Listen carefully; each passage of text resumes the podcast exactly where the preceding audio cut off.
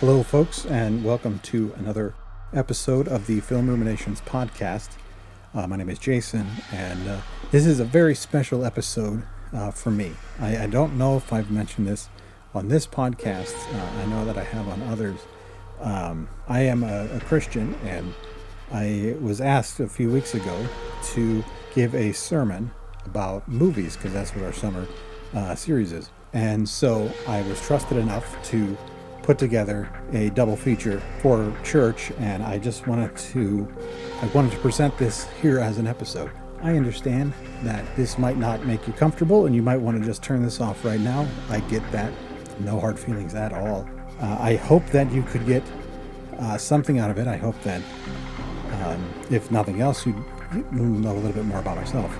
Uh, you might also note that the content here is toned down a little bit uh, from uh, Cinephile, which I imagine the majority of you listeners might be down to more of a novice level, general audience sort of uh, presentation. So I again want to bring this to you guys. Uh, I'm proud of this. It took me a very long time uh, to write this, so I hope that you do listen. I would love if you got something out of it. If you have any questions, by all means, uh, reach out to me. Um, I'd love to, to chat about it. Anyways, uh, I'm going to go ahead and take it from the top. Have you ever tried to keep your ability to write and deliver sermons on the down low from the new pastor because being capable of doing something does not necessarily mean that it's comfortable. But then somebody snitches on you, and the new pastor, who is also smarter than you, knows that the easiest way to get you to excitedly agree is to give you carte blanche to talk about movies. I have. I don't know if I've ever actually qualified my competence in standing before you on any given Sunday to,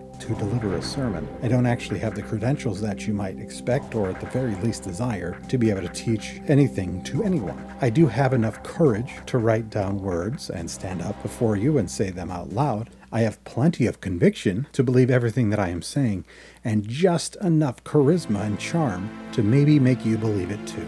I don't have the book smarts when it comes to the Bible or Christianity, it is uh, in my heart, and I've often been told that that's a good place to start. And the Sunday school class uh, that I attend is slowly reading our way through the Bible at our own pace so that we can stop on a dime and ponder its meaning. What I lack for in Bible smarts, though, I more than make up for in movie smarts. Sure, I could probably rearrange my schedule to uh, apply my energies into a vast biblical knowledge. This I cannot argue. But I've also identified that I am able to use movies as a form of evangelism, and that is one of the main urgencies of Christianity. While I don't have a fancy degree in biblical theology, I do have the trifecta when it comes to movies. I have both literally and figuratively logged the hour. I am more than halfway to Malcolm Gladwell's definition of 10,000 hours to be an expert. While many would consider this to be ridiculous, I see that as an investment into the philosophical meanings of art, and by extension, life. Two, I write essays on film in general and on specific movies. I have relationships with a handful of media distributors who send me copies of films specifically to consider them and write an essay. Uh, they are collected on a website, and this is a very highfalutin way of saying that I have a blog. And three, it has progressed to being the guest on various podcasts about movies as well as starting my own. While this does technically toot my own horn, I'm saying this to try and impress that I do not take movies and their meanings lightly. Films are art, whether they are critically lauded drama pieces or no budget independent horror films. It all boils down to a handful of artists communally working to tell a story and the vast majority of these stories exist to educate an audience as well as to entertain. As I had mentioned, the pastor asked me to take part in this film series, and while she and other guests will likely talk about very accessible movies, she amazingly trusted me enough to send me out into the weeds for a dealer's choice, as long as I can make it make sense. Several weeks ago, I was chatting with a friend about various sorts of evangelizing and what it could look like. He had told me a story about a church which has a Bible study at a local bar. He says that he hopes they keep it dry. And I said that I hope that they loosen up. Biblically, there are plenty of examples of temperance. I dig that. But at the same time, I struggle to imagine how well their evangelism works. In my chum's example, employing temperance is biblically accurate, and by having a Bible study in a bar, it's a great way of getting out into the community to try and engage them with the Lord. On the other hand, how does that look to that specific community? What I think I would see is a group of holier than thou folks invading my space. They are coming here to make an example of me out of maybe the one thing that brings me joy. In my eyes, neither way is necessarily wrong. It's more of a Phillips versus a flathead screwdriver situation. So, movies. One thing that I enjoy doing is crafting themed double features. The first movie I want to talk to you about is one that few of you might have seen. It is the 1960s Richard Brooks film, Elmer Gantry. Handsome, opportunistic, immoral, traveling salesman Elmer Gantry is all this and more. When he stumbles into a revival meeting and discovers that he can hustle money in a tent show as easily as a saloon, Gantry converts to evangelism. Joining forces with Sister Sharon Falconer, he delivers demon bashing oratories that bring fame and fortune. But when an old flame reappears, Gantry is forced to confront his demons of a more worldly order, long buried secrets that will make his saintly life a veritable hell on earth. Wonderfully directed by Richard Brooks, in based on the best-selling novel by Sinclair Lewis, winner of three Academy Awards, including actor, supporting actress, and adapted screenplay. The film tracks a few months in the life of the title character, Elmer Gantry, a fast talking, lecherous drunk salesman who lives a life, at the beginning of the film, on the cusp of almost a pseudo spiritual awakening.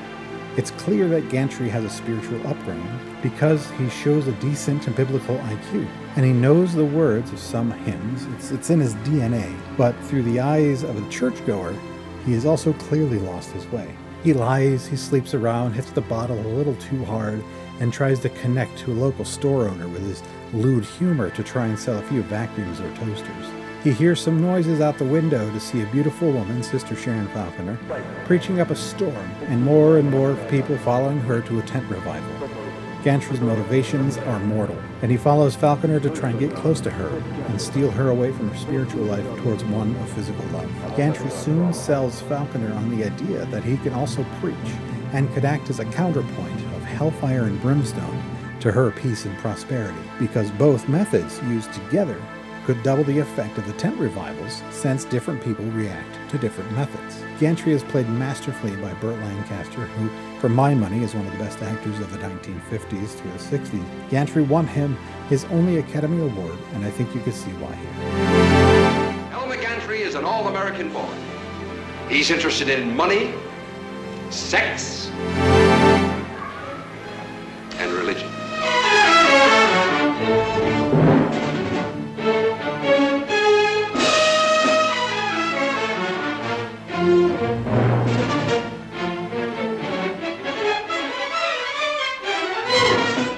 this, uh, this Elmer Gantry?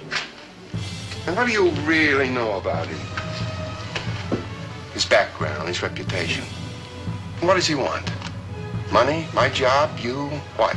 Bill, In 1917, Mr. Gantry was expelled from a theological seminary in Kansas for seducing a Miss Lula Baines, the deacon's daughter, in the church where he had that day delivered a Christmas sermon. What the hell's the big idea? Elmer, You really think I'm going to sit still for a shakedown? baby, how could I put the The old on badger you? game, huh? Who's going to take the word of a five-buck hooker Better against it Gantry? I only wanted to see you for, For what? well, for... For what? What do you think will get you into God's own glorious heaven? This ace of spades? Your bank book? Or this pledge to be a good Christian? I'd like to tear those holy wings off you, make a real woman out of you. I'd show you what heaven's like. No golden stairways or harp music or silvery clouds. Just ecstasy, coming and going. Sin, sin, sin. You're all sinners. You're all doomed to perdition. What is a revival? Is it a church? Is it a religion? Or is it a circus sideshow complete with freaks, magic, and rabble rousing? You hate Gantry that much? Or do you love him that much?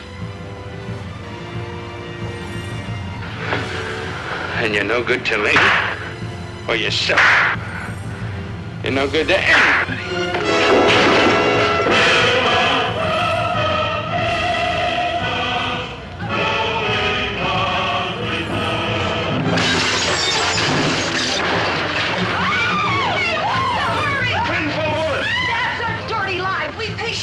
shame. Wait.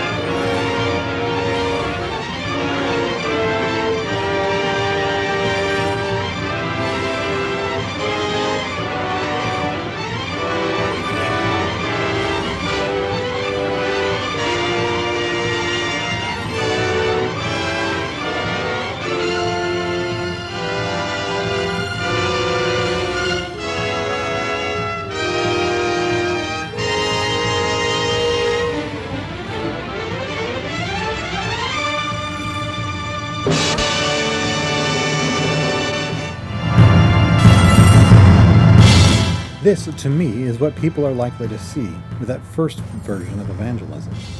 What people would see is someone who is in perfect performance of Christianity. If you watch the entire film, you would know that this is not really who Gantry is, but I would say that people who overhear the barroom theology are not going to necessarily know that you are just as flawed as the next person. I personally have more in common with the real Gantry than the tent revival Gantry. But for a stranger who does not know me, if I railed out against sin holding a Bible as a shield to their undoubtedly radioactive evil, it is possible that they might come back to hear more and blanch their character. But it is much more likely that they would think that I am a false man who deflects his own flaws.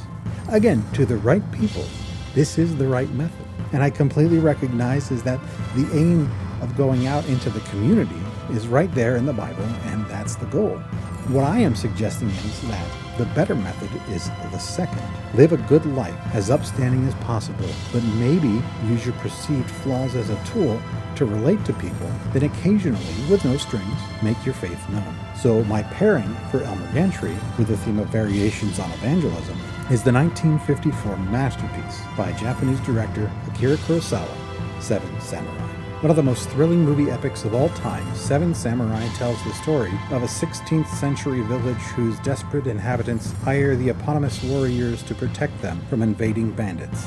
This three hour ride from Akira Kurosawa, featuring legendary actors Toshiro Mifune and Takashi Shimura, seamlessly weaves philosophy and entertainment, delicate human emotion and relentless action in a rich, evocative, and unforgettable tale of courage and hope. Now, if I were to have expected that 40% of you had seen Elmer Gantry, I might expect that about 4% of you have seen Seven Samurai.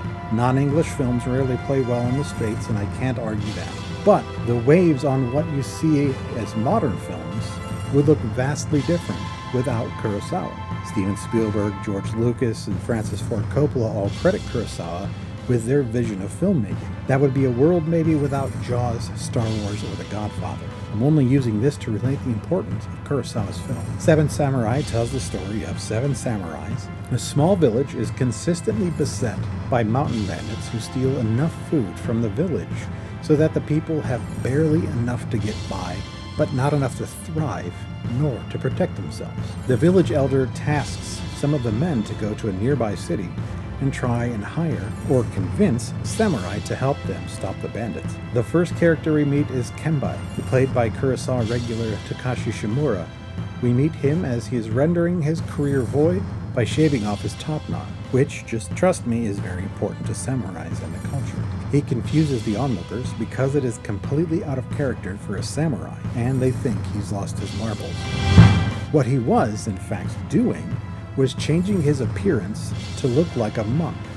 You see, around the corner is a madman who has kidnapped a child, and Kambei knew that the madman would only allow a monk, providing food, to enter the crime scene. Kambei does so, then uses the ruse to free the child. After Kambei learns that the village needs help and is willing to subside only on millet while offering the samurai their only asset of rice, Kambei sees this as an opportunity to help his neighbor in their time of need.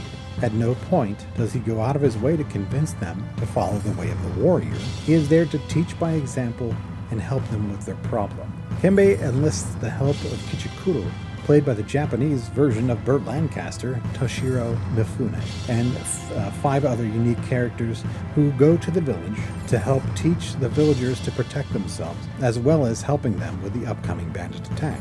This probably sounds familiar to anybody who has seen the 1960 film The Magnificent Seven by John Sturges, or the 2016 film the Magnificent Seven by Antoine Fuqua, both excellent directors in their own right. Logically, I would have chosen one of the two films over a Japanese flick, since they are in English and thus easier to follow. But if my many years in various houses of Christ have taught me anything, it is that the Bible and Jesus aren't very easy to follow either. So we are all experienced with a little bit of challenge. It was the pastor's nonstop mentioning of neighbors and helping your neighbors, along with this conversation with my friend, when I started to tingle that Elmer Gantry and Seven Samurai would be a good double feature. To me, evangelism looks more like the latter. I don't excel at the blanket theological evangelism. It just doesn't fit my knowledge or my comfort. I'm not overly confrontational, and I expect that the moment I start directly conversing about the Bible, I also expect that I would be bombarded with questions that I frankly cannot answer. And it seems unseemly to not be able to supply these answers myself. Like when you get a first caller on a blind sales call. Oh, you're interested. Hold on a moment while I transfer you to my sales manager. To me, being a film fan, I'm in an interesting place to chat with other people, connect with them on a personal level, and intermittently mention Christianity. To me, it does two things.